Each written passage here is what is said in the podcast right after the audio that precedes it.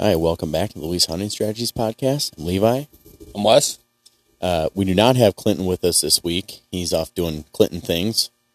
Who knows what that is? Uh, this week we have a guest. His name is Ben.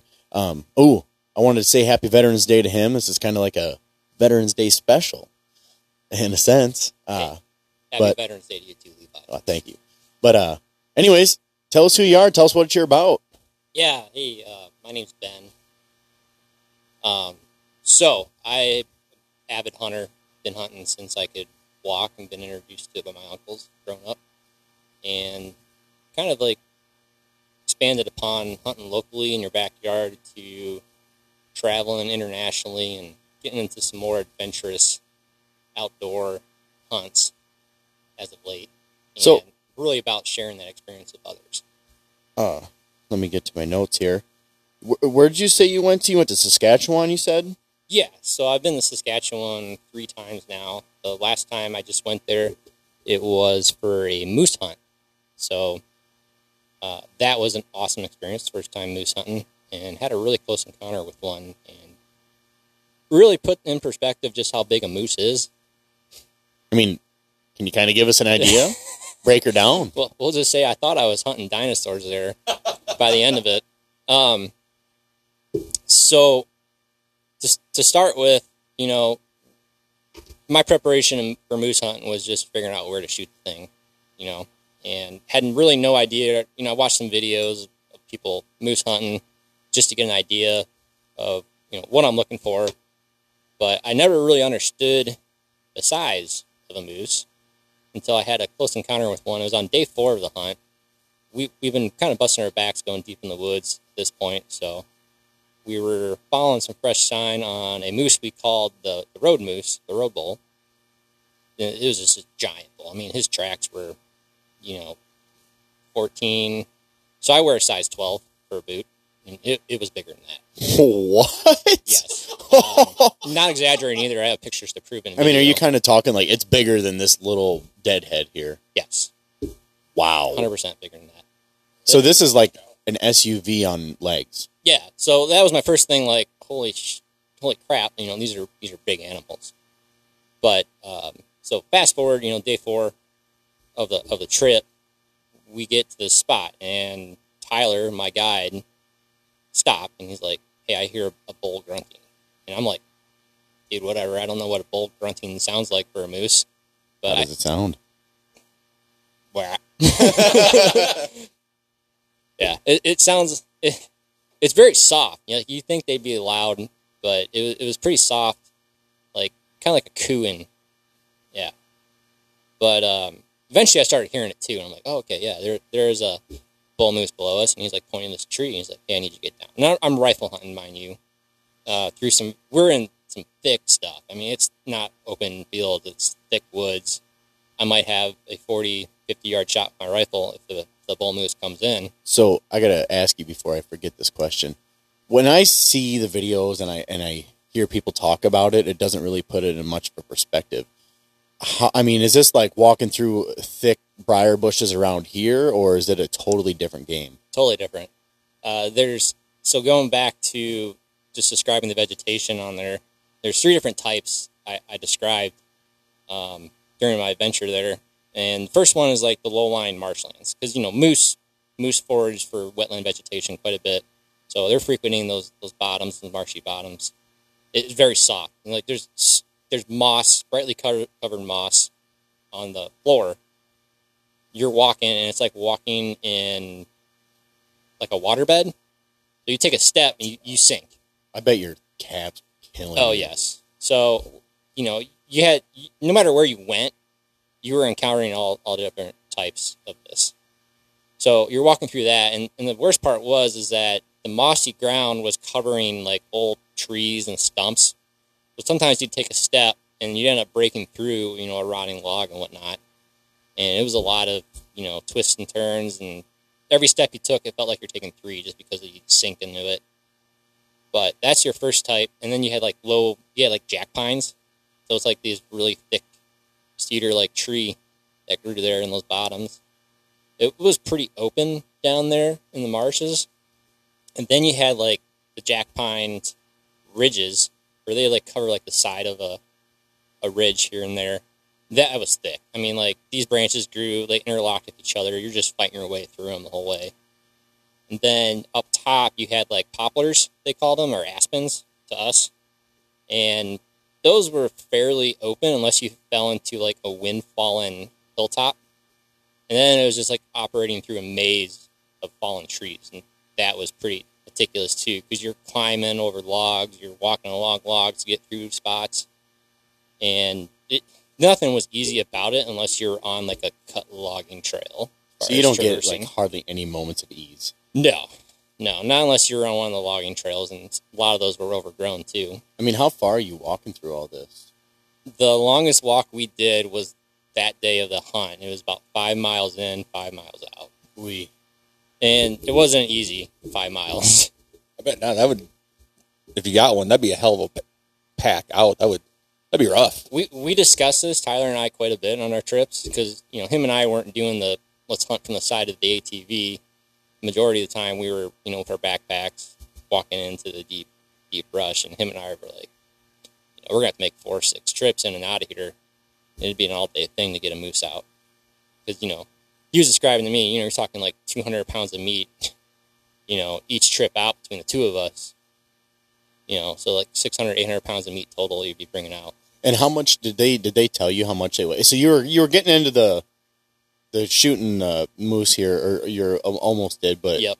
real quick, did they give you an idea of how much they weigh, or Mm, not really. So like the size of the moose varies based on region.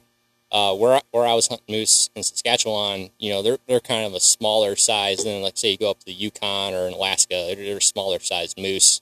I mean, they're bigger than the ones you'd find in the Colorado or Minnesota.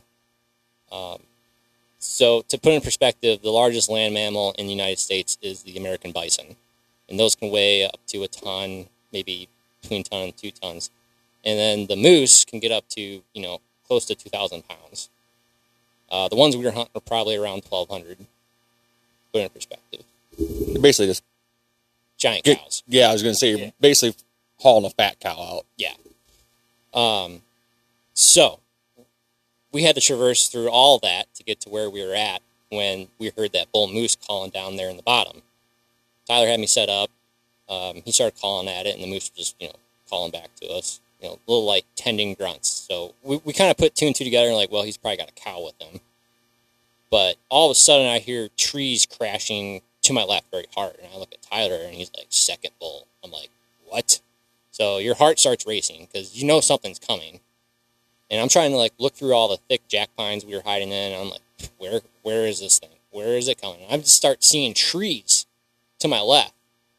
Like I'm not talking like branches or twigs, like freaking trees being thrown to the ground. And I'm like, what did I get myself into? And I see, and I see the hooves, and the hooves are thundering through the woods. He freaking knocks over two, three more deadfall trees. And I'm just like, holy crap, this thing's massive. And he, he stopped. He stopped right outside of our little jack pine thicket.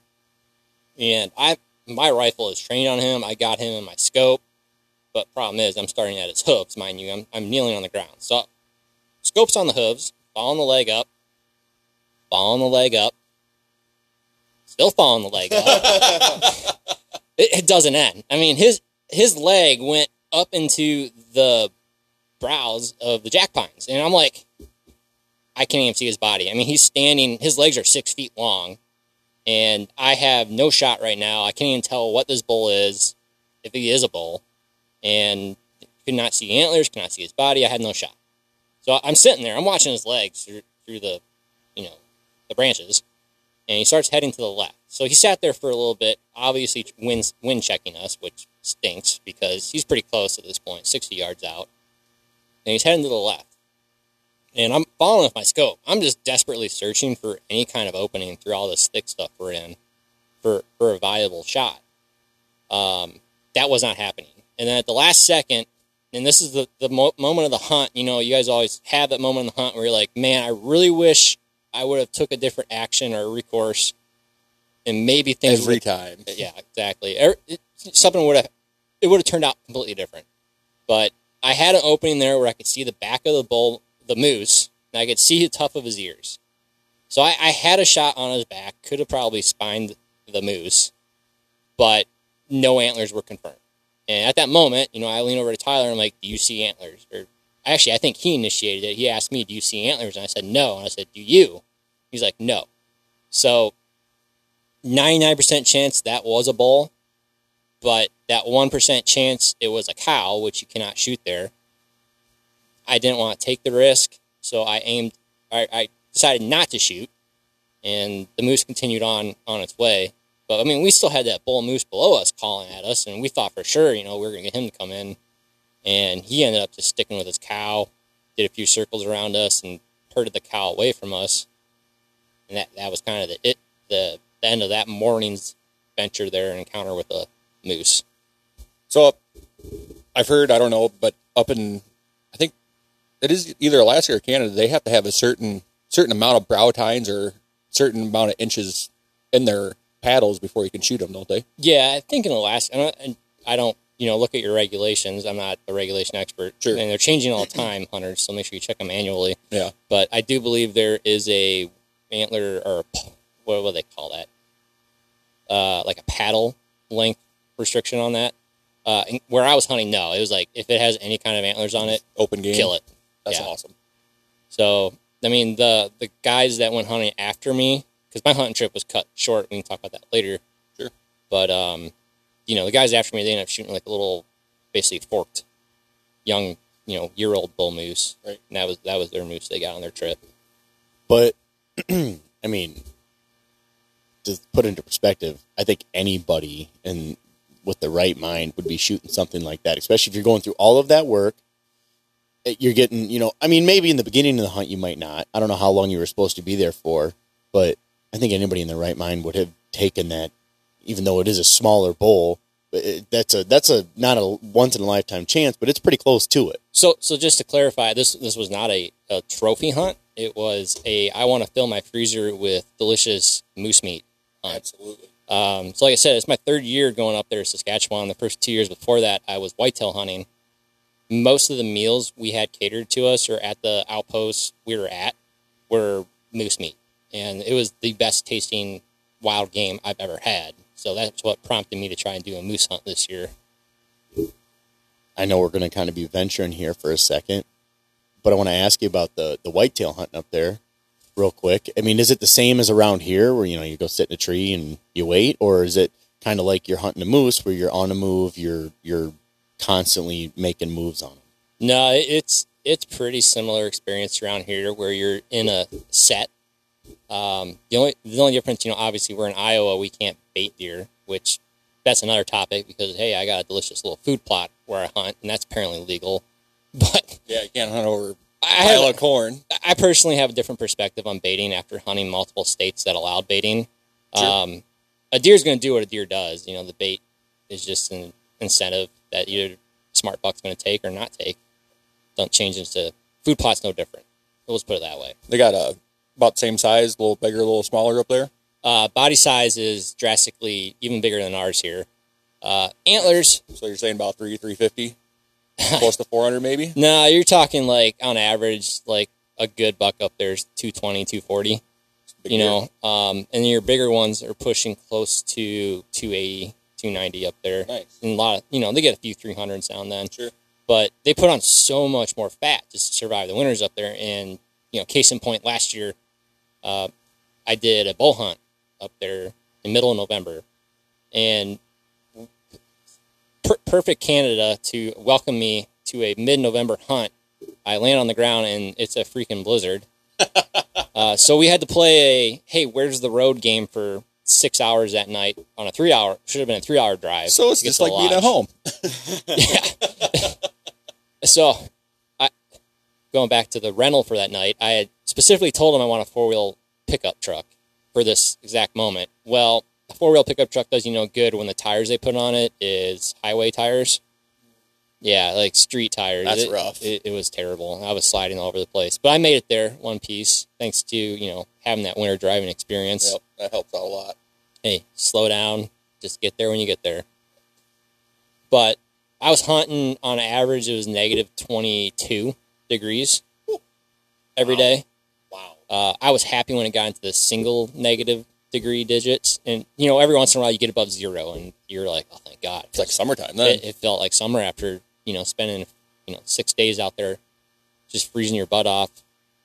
But they do baiting there, so they had like a bunch of alfalfa piles set up, and it really it, it's a benefit to the deer herd there because there's just not a lot of food in those thick forests that time of year. So it really helps the deer herd out, keeping them fed uh, with the kind of hunting they do there. But I remember it was the last day. I actually, yeah, it was the last night I had there to hunt. And they they put me on a nocturnal buck that just would not come in. Unfortunately, the first few days. So got a lot of reading done. You get like a few does, and young bucks to entertain you. But the last day, I finally had a mature buck come in, and I remember the first shot. For some reason, I don't know if my arrow hit the top of the blind because I wasn't even a bow hunter's blind. It was a pretty tight blind. I had to actually poke my bow out of the blind to take a shot, and it fell ten yards short. And I remember there was like three minutes left of shooting light, so I had that in the back of my mind, trying to nock another arrow, which, by the way, were frozen in my quiver. oh man! So I'm trying to break the ice out of my quiver that had formed in there. And this buck's running around my freaking blind. He just doesn't know what's going on. He hears me rustling in there because it was pretty tight quarters in, in, that blind. I'm trying to like nock get get an arrow out of my quiver, trying to nock it, get the ice off the nock. It, it was just chaos. Finally, that buck settled down. He's like, "Well, I don't know what the heck just happened." He got back on the bait pile and he had his butt towards me, and you're like, "That's not a good shot." And then he did a little sidestep with his back leg, and I'm like, "You just signed your death warrant because nice, nice, nice quartering away shot." Yeah, exactly. I slipped that arrow right, right between his leg and the ribs, and nice. died right there on the bait pile. That's awesome. And to me, like that was my accomplishment. Like, hey, like, because I'm not gonna lie, like, comes with cold weather, uh, I hate cold weather. Yep. I hate hunting in Agreed. it. Um, I've actually gone away from tree stands now. I have towers, you know, just to be more comfortable hunting that late season. Little buddy heaters and stuff in there. Yeah, exactly. And, you know, to me, it was a personal accomplishment to say, hey, I hunted negative 26 degrees. Actually, it was like negative 30 that night when I killed it. And I, I did it with a bow. You know, not a lot of people are rifle hunting that time of year because it's easier. But I, I did that with a bow, and that was a pretty big accomplishment to me. That's awesome, man. Uh, so, anyways, to get back to the uh, to your moose adventure, though, sure. where were we at there? Well, we just we just had the encounter with Yeah. that that bull moose. Yep. So then, what happened from there on? After after your bull went away and the other bull, and So, so we continued onward. That was the day of the great trek, we'd call it later on. Um, we continued two and a half miles further in to this creek. And you know how we had low water this year? They had low water too. So we had a canoe actually where we were supposed to do some water hunts, but everywhere we went, the water was so low, you couldn't like launch anywhere with the canoe. So we walked all the way to this creek back there, and it was like probably the most gorgeous place I had been to on the hunt at that point. So that was really cool. And you know, especially after you just walked, you know, four and a half miles, five miles through all that thick stuff, you're you're pretty burned out carrying a forty pound pack with you, plus your rifle. And, and me, I, I film, so I have my camera equipment with me too. So we took a little. Tyler at least took a little siesta. Me, I was still hoping a bull moose would just show up after he was playing this. You, you could use electronic calls there.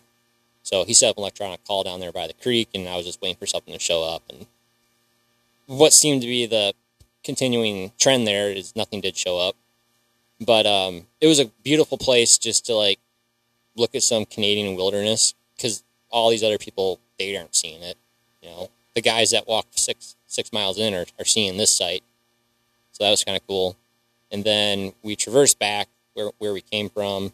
No luck there and we got back to our camp and again you know like i said like the the, the thoughts of that morning like what could have happened possibly kind of run through your mind at that point and I've, I've done a lot of these excursions adventures hunts and i kind of knew in the back of my mind like that was the moment because like you'll do these five six day hunts all for that one moment to harvest your game and I, I felt like that was that moment at that point Kind of not discouraged, but it's kind of like, well, that, that was it. Now I'm just going to kind of enjoy the scenery and whatever happens, happens. Yeah, that was kind of my mentality. Um, you know, back in your mind, you're always hoping, well, maybe you get that second chance. Sometimes you get a second chance on these hunts.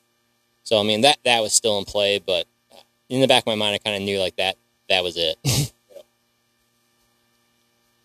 So what? Uh, you end up getting one up there then, or just kind of no, we not so lucking out?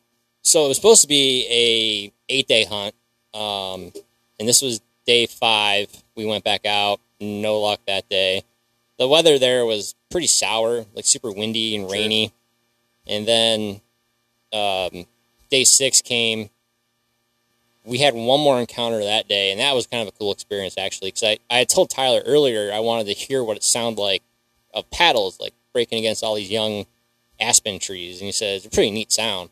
So all you hear is just this, you know, like his antlers just crashing through the brush.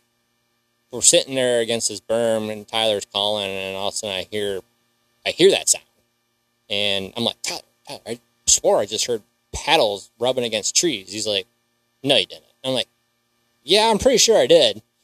Um, and then all of a sudden we're sitting there talking, arguing about like what I heard, what I didn't hear and we hear a tree get knocked over and tyler's like oh yeah that that's a moose so like i was like on the ground kneeling ready to shoot whatever's going to come across this logging trail and tyler's like well let's back up a little bit and we sat there for a little bit. It, it's amazing just just how big a moose is. You think you'd be able to see it better and easier. They are super elusive out there. It is amazing because they got pretty much black fur. And you know in the shadows of the forest they they blend right in with that. And this bull moose could have been 10 yards from our parked atv from the sounds of it and we could not see him and then all of a sudden we hear it jumping around over some like fallen logs knocking over some more trees. And we knew he winded us at this point. The wind was not in our favor where that bull moose was. And odds are we actually got out of our atv probably right where he was standing at the time. Yeah. But I mean, it was cool. I got to hear hear the sound, and he was probably a big bull from the sound of his paddles running through the trees. So at least I got to experience that, and that was kind of the last run in I had with a, a moose there. Um, So we were talking upstairs before we came down here and do the podcast, and we were talking about your wolf encounter. Can you kind of walk us through that a little bit? yeah, so really cool. Uh, in Saskatchewan, they started allowing wolf tags again, but there's a little bit of a you can't hunt wolves. They can't go directly out hunting for wolves, mind you, but you can get a wolf tag now, and this allows you to take a wolf, you know, while you're in pursuit of another game, be it be it deer, um, or or moose in this case. And day two, like I almost filled that tag. That was pretty pretty cool. We were actually uh, driving to town to get some provisions, and all of a sudden these ravens lit onto the road, and we're like, "Whoa, that's interesting." And then all of a sudden there's a giant black and gray wolf chasing after him, and I, I mean this thing, he was bigger than me. We'll just put it in that that perspective. Like you, you think the size of a Saint Bernard, it, it was bigger than that. It was huge. Say they get probably about 150, 200 pounds, don't they? Yeah. somewhere around that area. This one was probably 180 at least. Yeah, and they it, it was giant, giant timber wolf. I got excited. Um, it was all I could do to get out of the truck and get onto the road and you know actually get my rifle out of the case. By the time I had done that, and you know that road we were hunting, it was legal to sh- to shoot a wolf on that road or any kind of animal for that matter. But the wolf had already left him back into the woods. Um, we actually came to find out someone had killed a moose later that night, or maybe the day before. Another another thing, you know, I, there are a lot of night hunters around there. Whether it's legal or not, that's up to their jurisdiction. It's not. but um, Canada's got its own politics. You know, they have a lot of native culture there, so the natives kind of get away with you know doing their own thing up there. Which, hey, you know, that in all honesty, you know, they need the meat and stuff. So it, it comes down to that for them. Yeah, a lot of those guys probably just living remotely and off the land the way it is anyway, aren't they? Yeah, exactly. And you know, we we kind of we take that for granted because around Right. here, here, you know, we have grocery stores. We we have other ways to sustain us if you don't fill fill your tag. But up there, it, it's life. That's survival. Yep. Um. So yeah, we hunted over that bull moose carcass for a little bit. Um. Uh, apparently made the wrong decision to hunt in the ditch because another wolf had come out onto the road as Tyler came back to pick me up. And he's like, "Why didn't you shoot?" I'm like, "Shoot what?" He's like, "Another wolf just ran across." And I'm like, Oh, "That that just goes on to show my luck for for this so excursion." just just too far down, couldn't see him. yeah, And speaking of luck on your adventure there, you said that you got cut short. Uh, So, um, there's no cell service up there. So I, for six days, I was basically in the dark as to what was going on in the world, and it's kind of actually a nice break to have now and then. Uh, not so much a nice break when you find out one of your family members got hurt within that six days. So, day, yeah, day six, no, day seven would have been. No, it would have been day six. So day six, the weather turned really sour, and yeah, I mean, like by sour, like it just pelted rain. You know, like we were getting just downpours. So Tyler and I were going to go hunt bears for that day in these fields, and that brought us back into town. I had cell service again, and you know the messages start streaming in, and all of a sudden I see a message on my phone like, "Hey, you know, Dad got hurt." And I'm like, "Ooh, hey, the hunt's over at this point." Like, cause like you're just in the game at the moment. Like, okay, I'm hunting. You know, I got my bear tag. Maybe I get some bear meat and all of a sudden you see something come up where like one of your family members is injured, then it's just like you're totally out of the zone then. And time, time to leave. yeah, exactly. But long story short, we'll just say someone needs to know how to wear their Crocs better. um, there's a, a strap on them for a reason. They're not designed to just be a slip on, slip off kind of shoe. should have had it in four wheel drive, he said. Should have put it in four. But um, thankfully he's okay. I caught the next the quickest flight I could get out of there, which was the next morning. So the hunt was hunting was pretty much over a couple days earlier than I wanted it to be. But like I've told you guys before, family takes precedence. Doesn't matter where I'm at in the world. you know, I'm Absolutely. come back and help them out. Yep, yep. Speaking of uh, like the flying and stuff, how was it getting through like customs and stuff like that with a weapon? How do you how do you get through with all that? You got a special permit to fly with that a weapon, or So I was super nervous when I started doing these kind of hunts, and it, it, it is nervous. No matter what, what you do, you can YouTube all the tutorials you want, whatnot, but you're going to be nervous the first time you check a rifle in. Um, you want to make sure you have a good secured case. So I am not talking the freaking soft shells or like the soft flimsy plastic. Get like some hard plastic case for your rifle. You want like the molded the molded foam that you can cut to silhouette your your rifle or whatever weapons you're bringing with you on your trip. And you want to make sure that you have the right locks to secure. And for me, it's four locks. So you got two on either side. So, you know, no one can access that case without you. And you want to make sure your ammo, or your rifle stored separately. The, the first time you go in to check your rifle, you're going to have TSA. They're going to look through it. They're going to make sure your rifle's disem- disassembled. So that means you're taking your bolt out, or say you got a shotgun, you got the barrel taken off it. That the, the, it's got to be disassembled to a point where it cannot fire. Sure. And then you got to have the ammo stored separately. And depending on where you're traveling, it could just be in the original manufacturer's box, or they might require you to put it in a lockbox itself. But it's got to be stored in a separate check bag. Can't be in the same case as your your rifle. Um, your biggest issue, and this is something I've seen a lot of people make a mistake of, and this is why I went through a travel agent because they know customs, is people would try and do their connecting flight within an hour of them landing into, you know, say you, you fly into Canada and they're trying to ca- catch a connecting flight an hour later, and it's not going to happen. I promise you it will not happen. You need at least three hours to get through customs. wow, that's that's a lot. It, it is. Um, it's basically like going through security again, but tenfold. Sure. Because they're going to ask you questions. They're like, hey, why are you here? Um, what's your purpose? Are you bringing anything here illegal or whatnot? They're going to check. They're going to check all your check bags for anything Yep. contraband. Um, and like for you nicotine users, you know, there's certain limits you can only bring into, you know, Canada, for example. So you got to make sure you, you're within those limits.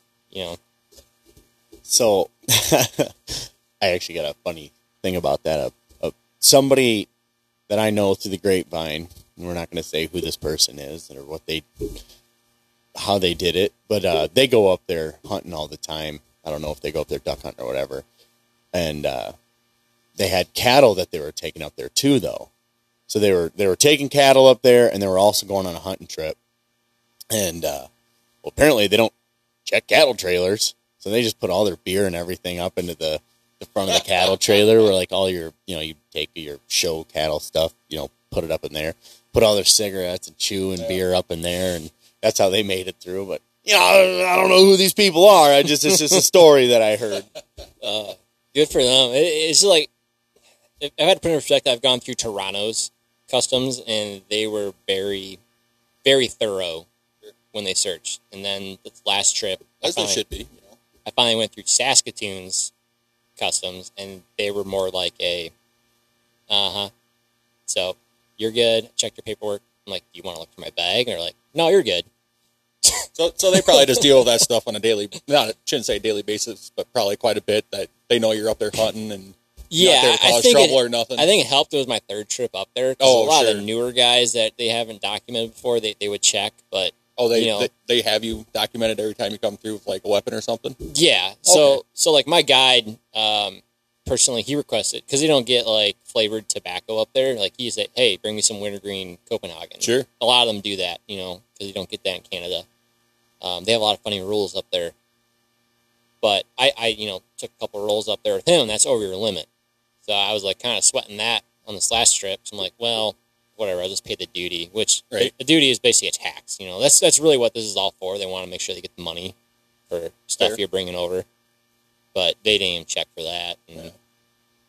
So So you were kind of talking about the that your guides were telling you about the horror stories that they had. And you were t- kind of telling us a couple things. Yeah, so you know what I tell people is like these these excursion adventures you go on is you want to work your way up to it because you don't want to put the money and time and effort into it and come back with a bad experience. So, case in point, like this moose hunt, yeah, I didn't get anything, but that happens. That's hunting. It was still a great experience. I had a fun adventure. No one got hurt. Uh, we all had a good time. But on some of these adventures and excursions I've gone on, it, it's it's these first time hunters that seem to come from a, a background with no hunting or experience, and they expect to show up and just be uh, Rambo out there in the woods, and it's just not not the case. And instead, you end up looking like a fool. Um, one of them would have been my my Alaskan reindeer hunt in the islands. Uh, we had a guy. Every time you go on these hunts, you want to make sure you zero your rifle in. You never know what happens. They're in transit. Check your bow. Make sure it shoots straight. Well, this guy was just having a heck of a time trying to zero in his rifle. I mean, he wasn't hitting the broadside of a barn.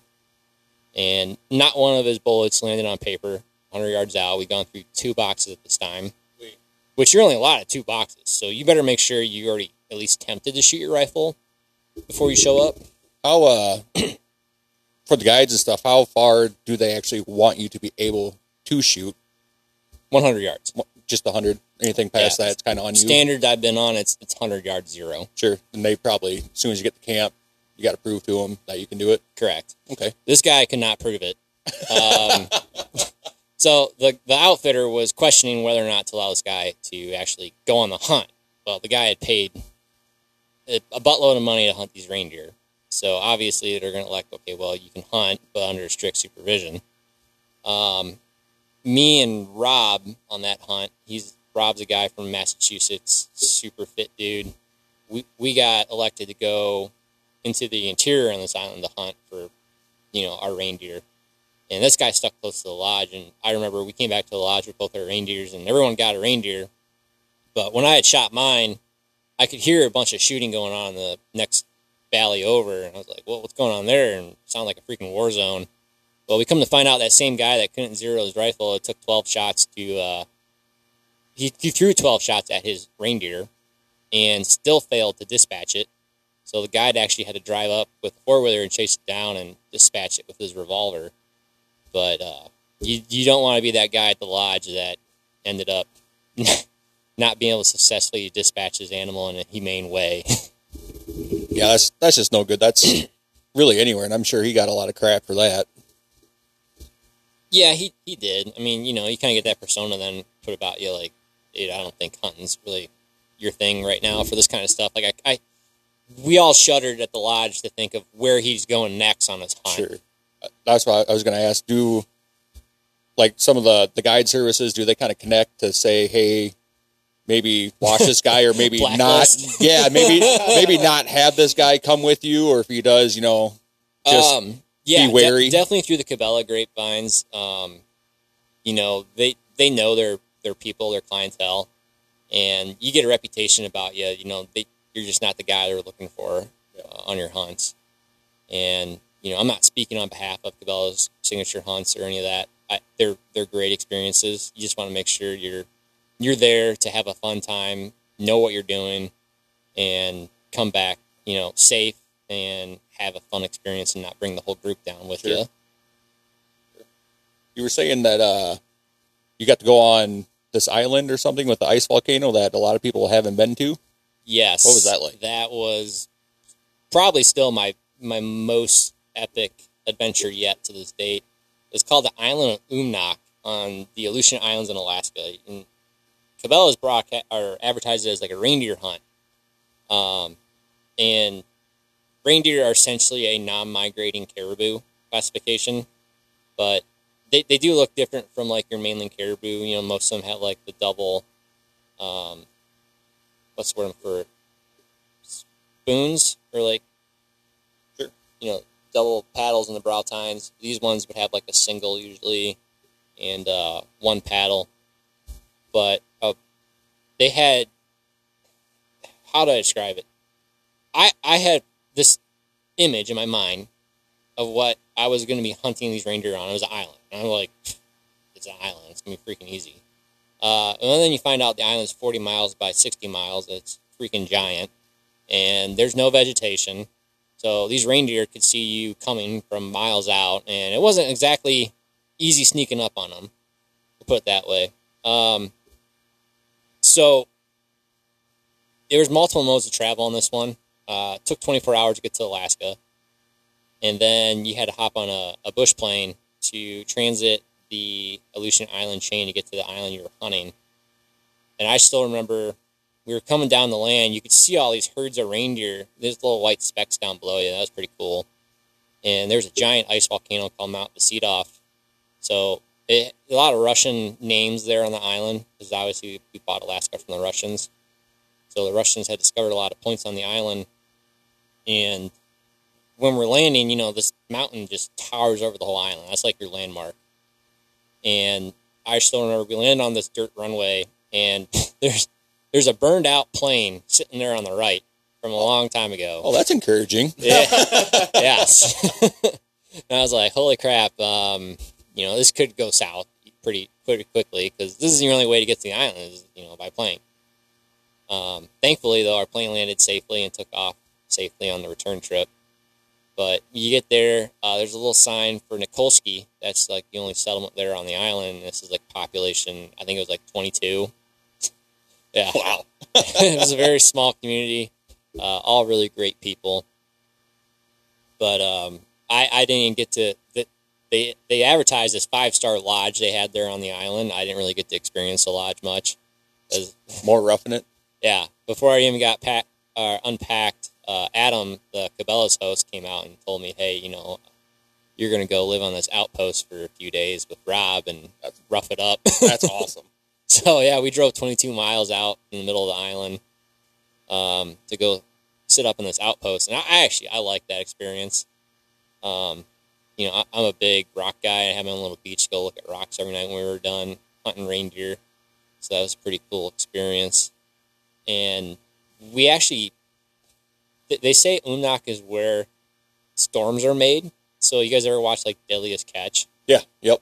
Yeah. So Like all the those Bering and stuff. all those crazy storms those crab fishermen go through Mhm. originate there. We definitely could see that because you could see all these squalls, they'd call them. You'd see all this ice and wind and rain and snow come pelting in. And then behind us, it'd form up into something bigger because right there you had the Bering Sea and the Pacific kind of meeting. So you had two fronts kind of colliding with each other. And They that's how got this- cold front, correct. warm front all the time, and Yeah, yeah. One side of the island would be drastically warmer than the other. That's something I, I'd find out. The Bering Sea side was much colder, and the Pacific side you actually had like warm air. It was it was really interesting. Huh. But um, that that was an awesome hunt. Um, I still remember it was my first. It was my first excursion, first time doing this. Um, and the very first day I seen a reindeer, I'm like, "Hey, I'd shoot that one for the guy." And the guy's like, "No, you're not shooting that one." I'm like, "Why not? It's big. I, I want to shoot it." He's like, "No, no, they get bigger." And I'm like, I'd, I'd be happy with that one because, like, in the back of my mind, I just want to kill a bunch of ducks too because this is like a two hunt thing for me: sea ducks and, and reindeer. And the guy's just very insistent. The first day, I do not shoot any of these reindeer we had been seeing, and I'm like, okay, fine. and Rob had been talking to me too. He's like, dude, you gotta trust your guides. And I'm like, because this is all new to me, right? So I've never really done a guide hunt before, this kind of stuff. So the second day, same thing. We see all these reindeer, and I'm like, I'd shoot that one. And they're like, no, no, no, you're not shooting that one. And I'm like, why not? It's bigger than the ones we saw before. You're like, no, no, they get bigger. and I'm like, okay, whatever. And, you know, I'm just a little, you know, this is like five years ago. And like I said, this is new to me. It was just like, dude, I'm happy, I'm happy killing that one. And I, I was very thankful come day three when the guides were still talking me out of shooting these small reindeer, I come to find out. Because then you start seeing the bigger ones, and you're like, oh, wow. Like, okay, that's why we were not shooting those other ones before. And uh, there was this bull, and we ended up naming it Wednesday on day three of the hunt. Because uh, I was really, again, you know, I was like, hey, I killed that one. And they're like, no, no, no, we're going to keep looking. And I'm like, well, we're to call that bull Wednesday. And you're like, why? Because, like, I'm to kill that bull on Wednesday if we don't find another one because I want to go duck hunting. Because you know you only get six or uh, it was seven days. You get seven days there, and I wanted to make sure I had time to uh, hunt ducks.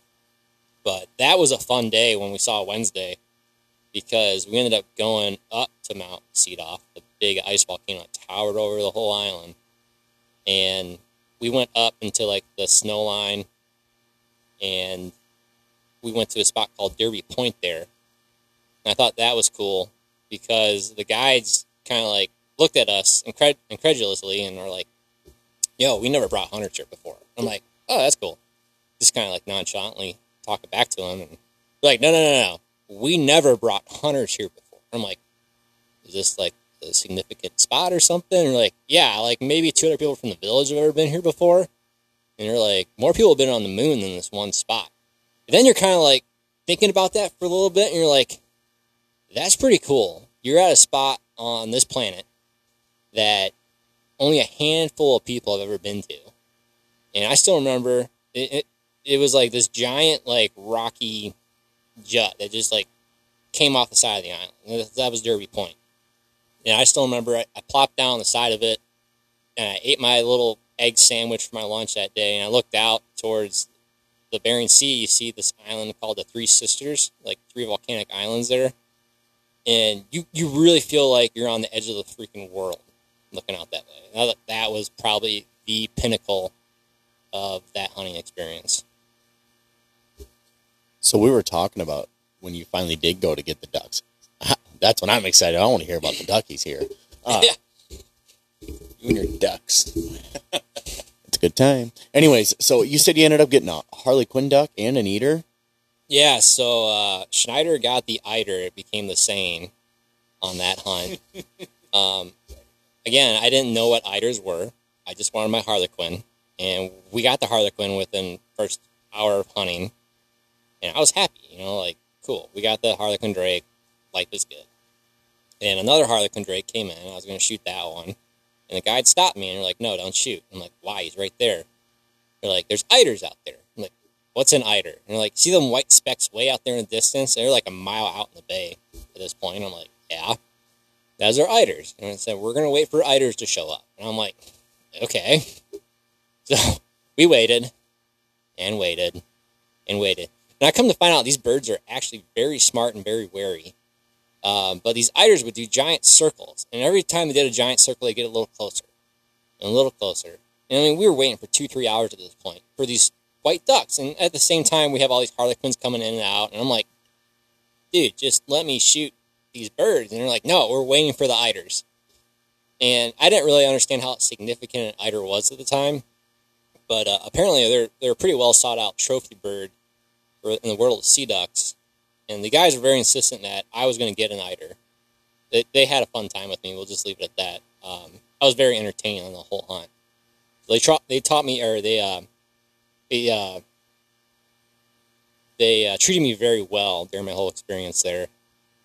And the eiders got within 80 yards, and finally Nick, one of the other guys, said, "Hey, we're we're gonna sneak out around, try and like low crawl around this rocky ledge, and try and cut them off next time we do a circle." So we did just that. Low crawled, took a shot at 40 yards, missed. They flew away. I'm like, okay, cool. Let's get back in the drainage tube and keep hunting harlequins. And they're like, no, no, no, no, no. We're hunting eiders now. And I'm like, I would come to lament those words. Um, so hunting eiders entailed me low crawling through 300 yards of jagged, rocky shoreline to take another shot at an eider, and it miraculously took every bullet I probably flung at it and still swam away. Um, sea ducks, I come to find, have a very thick fur, or thick, thick line of feathers. Excuse me, not fur, feathers. Um, and they're it's like body armor. It's like Kevlar. And you know, this duck was 40 yards away. I took a shot at it, and I swore it took every BB and still flew away. And Nick's like, "No, we're not done. There's there's more eiders there on the on the edge of the coast." And we blow crawl for another 600 yards. And I, I'm wearing nice brand new freaking Sitka waders, and they're shredded by this time. I mean, every rock I hit on, it just started ripping and tearing, and I'm like, great. um, so like one o'clock rolled around, we broke for lunch, and I'm just, I'm exhausted. My abs are on fire. All we've done is just chase these eiders around the the bay for you know last five hours now, and I was like, yeah, I want to kill an eider too. at this point, so we went to the Pacific side of the island, and it was a cold day. I remember we were hunting around like this rock wall on the coastline, and waves were crashing over us. We were soaked, miserable. Ice, icy water was just washing over us every time a wave would crash. And Adam and I were talking to each other. We were getting fed up. Nick, Nick and Josh were fed up at my choice in camouflage because they'd swear every eider would see me a mile away, and yeah, I don't disagree with them because every eider we've seen would fly away before we even get set up on them. but Adam and I were talking, and all of a sudden I stopped and I looked behind Adam, and this big wave came through and washed a bunch of eiders into the shoreline, into this cove. And I was like, Adam, don't move. There's eiders behind you. And he's like, okay. We waited. I waited for him to get pulled back out in the surf. And then we ran to Nick and Josh. And I'm like, dude, dude, there's there's freaking eiders out here. And he's like, no, there isn't. And I'm like, yeah, look over the rock wall. And he looks over the rock wall. He's like, oh, yeah, there's eiders. And uh, he told Nick and I to, you know, sneak along the rock wall. He watched him from his, his lane. And we got to the edge of the rock wall, and Nick and I got set up, and it was perfect. I mean, like the next wave came up, and all of a sudden I had eiders like in my face, and I took a shot, knocked out a drake and a hen in one shot, and I was like, oh, thank God. Well, then half the other battle is getting Josh's dog Mutt to go retrieve it because within seconds those ducks were getting pulled out in the riptide. I mean, they're getting way out there in the ocean, and the whole time we're watching Mutt swim out there in this ridiculous surf. And we're just crossing our fingers that he's going to grab that white one, the Drake. And he did and brought it back. And it, it was pretty cool. I mean, like, it, you had to be there for it. It was just wicked conditions, winds howling. I could barely hear Nick when, you know, he handed me the eider and said, hey, congratulations, Schneider, you got your eider. and, uh, oh, man, just the work we put in to get that one dang bird was ridiculous. So, do they? Do they?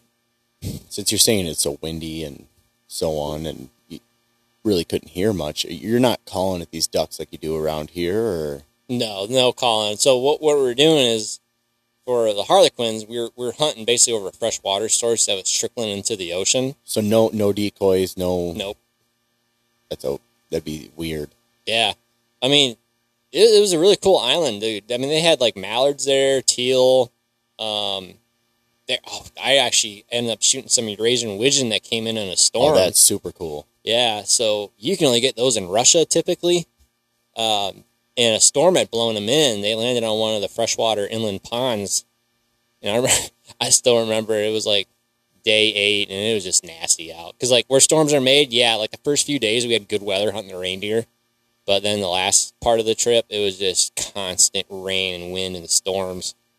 And I was looking out from the lodge at these ducks that just landed in this pond, and Josh comes up to me. He's like, "Oh yeah, those are Eurasian widgeons." And I'm like, Uh huh. Like, you want to go kill one? I'm like, yes. So, uh, do you? I take it you're not. Their limits are probably the same here, where it's six ducks. I'm taking it you're not shooting limits of ducks out there. No, they had a certain limit. Um, I don't remember what it is off the top of my head at the time, but you know, you had your saltwater and freshwater species there. Um, it, it's all again like natives is a big thing on some of these trips. You know, a lot of them don't fall in the common jurisdictions that we're used to. Uh, this island, the Aleutian Islands, are called the Aleutian Islands because it belongs to the Aleutian people jurisdiction. It's all tribal there, so they have their own set of rules and stuff. And like you know, fishing licenses were through them. Uh, the reindeer tags were through them too. So it was a little different than going through like Alaska fishing game for your tags. So with the the natives, do you have everybody got to get permission through them? They just kind of like grant you to come onto their land to hunt, Correct. And they get a certain probably amount of money for, from the guides or Yep. the outfitters to do this. Yes. Yep. Um, actually, there's a pretty cool history of how the reindeer even got on that island. Uh, back to World War II, there's actually an old. Um, so the Japanese actually tried invading that island a few times, and the army actually posted like an air force base on the northern edge of that island, and they brought reindeer in to supplement just in case like the it became an, a war of attrition. So if the Japanese ever invaded the island, they at least had some source of meat there to uh, to live off of, and that's how the reindeer even got there in the first place. Here, brought it over from uh, Russia. That's that's actually a really cool piece of history. Didn't know that. So I take it they just completely took that island over because there's probably no bears. There's probably no nothing out there. No, zero zero predators. The only thing I'd see were foxes out there. They actually introduced bison too on that island. I never got to see any of the bison, but uh, they're hoping maybe in another ten years or so they can start doing bison hunts on the island. Yes. And then, uh, so that was that was just your one Alaska trip. Have you gone back or anything? I haven't yet. Um, I try to do like one a year. Um, and I try, I really want to go back to that one because, you know, like the guy Josh, you know, he lives there on the island and him and I communicate back and forth. It was kind of a cool relationship we had back. He'd send me like this dried salmon he'd have. Um, I'd send him some rock, maybe some turkey meat, something, you know, he's not getting there. He'd send me stuff that I'm not getting here. So we, we have a pretty good relationship. And, you know, every year Josh asks, you know, when are you coming back? And I'm just like, dude, I'd love to. If I had that freedom of time, um, I, I do want to go back there someday just to see him again. Really, it's more for, for that, just to you know reconnect with old friends, and that's why the Canada trips are pretty important to me too, because I made a lot of good friends there in Canada, and it's good seeing them every now and then. Um, but my next hunts are actually taking me to New Zealand next year for red stag, and there's a couple mountain goats there I'm going to chase. And then I actually just booked one for Spain to go chase ibex, and you know I will go back to that island. It's just I kind of want to get some other stuff knocked out before I repeat things. And, you know, every time I go to Canada, it's been something different. You know, I went whitetail rifle, and then I went whitetail bow in the middle of freaking November, and then you know I did a moose hunt. You know, I don't want to rinse and repeat when I'm doing this stuff. It's all it's all about getting. For me, it's all about the new experience. Yeah, I totally understand that. That's what I like. I like I like new experiences because Wesley and I have actually started traveling recently, and that's kind of our thing. This year, we're probably going to end up going to like Illinois or Wisconsin to turkey hunt. But last year, we went out to South Dakota, and you're talking about meeting people and reconnecting. We met a couple guys. Where were they from? South Carolina or North Carolina? And uh, it's kind of funny because they, they didn't mean to. They ended up, they didn't really bust our hunt or ruin our hunt. But we were set up. We had turkey tracks in front of us. Like there was tons of signs that turkeys were coming to this little tiny I don't even know how it was fed, but this little pond in the middle of nowhere. And uh, we're we're pretty close to this, like their fire breaks out there. You were out there, you know what it's like. Yeah. And uh, Yeah, yeah, you guys were hunting the Black Hills, right? yeah, Yep. yeah. We actually went to that place that you sent me on on X there. The the place where I accidentally depleted my battery in the truck, and we and Jesse and I had to walk ten miles in the middle of the dark. Oh, seriously? I did not know that. Yes, that place. um, it was snowing that day, and Jesse and I had the right idea to turn the heat seaters on without actually running the truck. And we went to go start the truck, and there was no battery. Whoops. Um, but yeah, so these guys ended up they kind of intruded on our hunt a little bit there, and and I'm kind of sitting behind Wesley. We're trying to get him a Merriam because I already had gotten mine, and I'm waving at these guys, and they didn't see me, and all of a sudden, finally, the guy was like, "Oh!" and he runs back to the car, and they jump in it, and they take off, and and uh, him and I were walking back to the truck close to dark, and then that same car came back, and the guys ended up apologizing, and we ended up sitting there bullshitting for like the next I don't know hour, and uh, it sounds like they're going to be coming here this year or next year, and uh, we're going to be doing hunts with them a little bit, and they invited us to come out to where they live, and they're going to take us basically just kind of do like a little local guided hunt. Yeah, I, I think that's what it's all about. And you know, like growing up, I used to be super defensive. Like, you know, this is my land. I hunt it. Don't share time. Any other one, but I mean, like like you said, it's it's a community, and you know, for instance, I have a couple guys from Tennessee coming up here to shotgun hunt in Iowa, and I'm like, I'm like, dude, come stay at my place, you know, hunt my land. You know, it's all about, you know, like they're like, oh well, you can come turkey hunt our land. I'm like, cool. You know, it's a tit for tat kind of thing. Yeah, and you know, like it, like like it's better to be more. I found uh, approachable and polite to others because just yeah, you don't know what you're going to get out of it, and it's really cool that you you had that experience. You know, making connections. And I kind of hope that we make more connections like that. Like we made it a thing. Like I drink, he doesn't, and uh, we'd go to the bar and we'd end up sitting there talking to the locals. You know, at the end of the day, we'd leave camp, go to the town, have some drinks. Well, I'd have some drinks and have some fun and just talk to the locals and kind of see like the way they hunt it out there because it's different than how you hunt here. It's the same, but it's different. And uh, I, I, I hope that on our adventures that we're going to be going on here in the future, that just we just connect with tons of people all over the country. Yeah, But- that's, that's part of it. Just meeting new people, seeing new sights, and you know, this is another part of the hunt. It's not all about getting your game. I, you want to get your game, but there's other aspects to it that makes it a fulfilling adventure. I kind of felt like a little high school girl out there just taking pictures, and I and I never realized the importance of taking pictures until recently, and now I take pictures all the time of everything, and uh, that's that's a lot of it too. We were out there just taking pictures of everything as much as possible, and the pictures never do justice. Yeah, I mean, I video and journal on all these treks I go on, just just to share with others, and more importantly, just to when I get old and have Alzheimer's, so I can remember. Well, I was reading your posts on Facebook. I didn't read all of them all the way through. I just I'd read them and then I'd get something going on at work or something, and I'd have to get back to work or whatever. But that, I liked it. I mean, you, you're a good storyteller. You you you just have this way about it. You just really you feel immersed into the the hunt itself. Yeah, I want I want to bring you along with the adventure. You know, I honestly say that'd be a type of thing you could send into magazines. I don't know if you do that or not, but Someday, someday. I'm Like, serious. I'd like The- to put it all together someday and you know share with others. Well, kind of like uh, Jim Kyle, Andrew's dad. He wrote a book. I can't remember what he said the name of it was, but I want to buy that and read that just because it's a couple of guys that I know and I know the areas that they're going to be talking about, and it just be kind of neat. I didn't know that. That's Andrew next time. Yeah, well, he's actually going to be on the podcast here. We we asked him to come, and he said he'd love to. That's awesome. Andrew's a good guy. Yeah, he is. Um, but we're getting towards the end here. We got a couple minutes left. Uh, kind of got to do my shout out for Beaver Creek Game Calls. Uh, they're American made. They're made to order, uh, so they do take a little bit longer to get to you, but I think they're totally worth it. And they make uh, turkey calls, duck calls, goose calls, predator calls, deer calls, uh, and like I said, a lot of them are handmade to order. So it does take a minute. I mean, you're not gonna. It's not like going to Cabela's and getting your your call right then and there or whatever. But I think they're worth it. So, anybody else have anything to add? All right. Well, like we end every podcast, we've been screwing this up lately pretty bad. Uh, do we got it down? well, I already forgot. Oh yeah, stay safe Enjoy the hunt. and know the outdoors.